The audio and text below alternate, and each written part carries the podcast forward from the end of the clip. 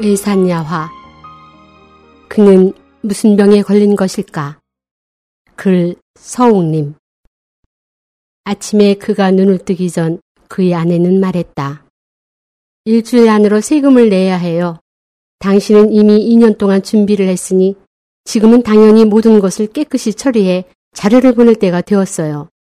만약 이번에도 전처럼 시간을 끌면 저는 당장 집을 떠날 거예요. 당신 지금 날 협박하는 거야? 그가 아내에게 물었다. 아니요. 이건 다만 통지에 불과해요. 그녀는 대답했다. 아내는 그에게 있어 이번 일이 얼마나 어렵고 다른 어떤 것보다 고통스럽다는 것을 잘 알고 있었다. 그녀는 남편을 믿을 수 없었지만 그렇다고 다른 방법도 없었다. 그가 나를 찾아왔을 때 그는 마치 넋이 나간 사람 같았다. 자리에 앉자마자 그는 자신도 모르게 호주머니에서 지갑을 꺼내 뒤적거렸다.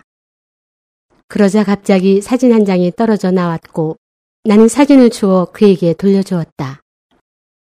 그것은 아주 오래된 사진으로 뺨에 꽃을 그려 넣어 남자인지 여자인지 분간하기 힘든 다섯 살가량의 아이였다.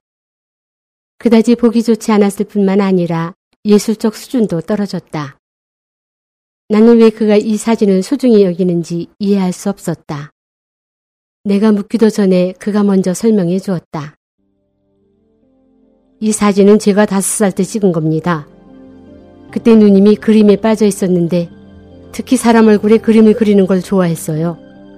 어느 날 저녁 제가 잠을 자고 있는데 얼굴에 이렇게 큰 꽃을 그려 놓았어요. 그런데 그날 밤 저는 갑자기 심한 열이 났고 상황이 아주 심각해 혼수 상태까지 갔습니다. 가족들이 병원에 데려갔을 때 의사는 제 뺨을 보더니 깜짝 놀랐죠. 장난으로 그린 것을 안 후 사진기로 제 얼굴을 찍었습니다. 나는 갑자기 옛날에 어른들이 하시던 말씀이 떠올랐다. 잠잘 때 붓으로 장난치지 마라.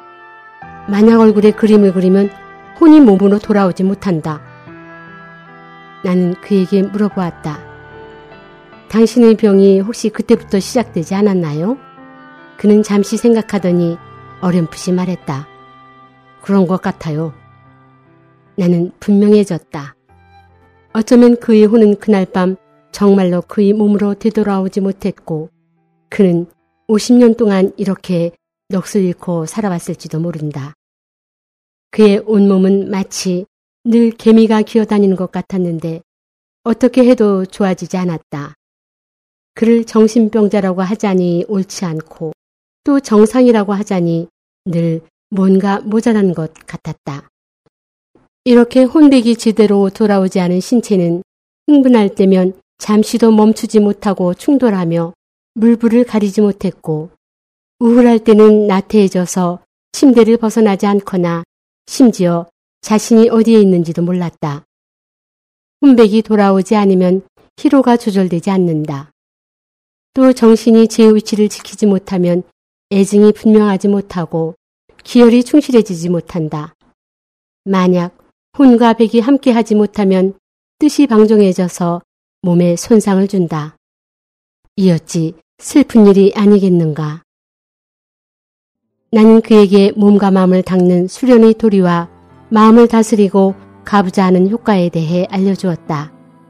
나는 또 한의학에서 바라보는 치료 방법도 설명해 주었다.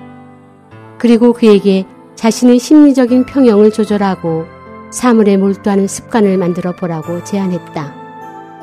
처음에는 1분부터 시작해서 점차 마음이 고인 물처럼 조용해지도록 노력하면 총기가 돌아와 조용해질 수 있다. 마음이 조용해지면 정신이 집중될 수 있고 정신이 집중되면 기가 모이게 된다. 기가 모이면 형체가 완전해지고 형체가 완전해져야 혼백이 돌아올 수 있다. 그는 내 말을 들은 후 알 듯 모를 듯 사색에 잠겼다.